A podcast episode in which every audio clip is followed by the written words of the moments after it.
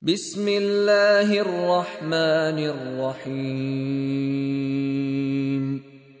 إنا أعطيناك الكوثر فصل لربك وانحر إن شانئك هو الأبتر Sura Al-Kautar, ang kasaganaan.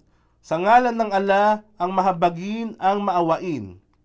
Katotohanang aming ipinagkaloob sa iyo, ang kasaganaan, batis ng Kautar. Itinala ito ni Muslim, Abu Dawud at An-Nasai mula sa salaysay ni Anas na nagsabi, habang kasama namin ng sugo ng ala sa isang masjid, siya ay napaidlip. Pagkaraan, itinaas niya ang kanyang ulo at nakangiti. Sinabi namin, o sugo ng ala, ano ba ang dahilan at ikaw ay nakangiti?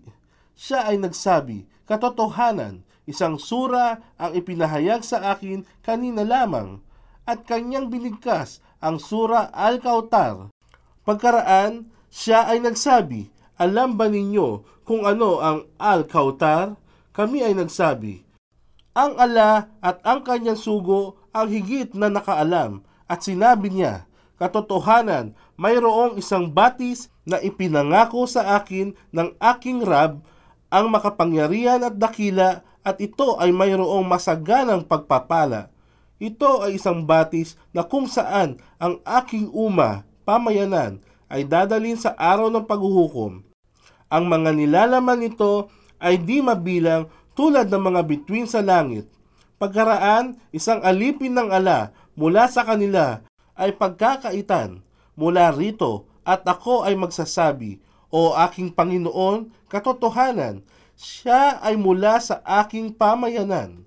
Kaya siya ang ala ay magsasabi, Katotohanan, hindi mo alam kung ano ang kanyang itinuro pagkaraan mo.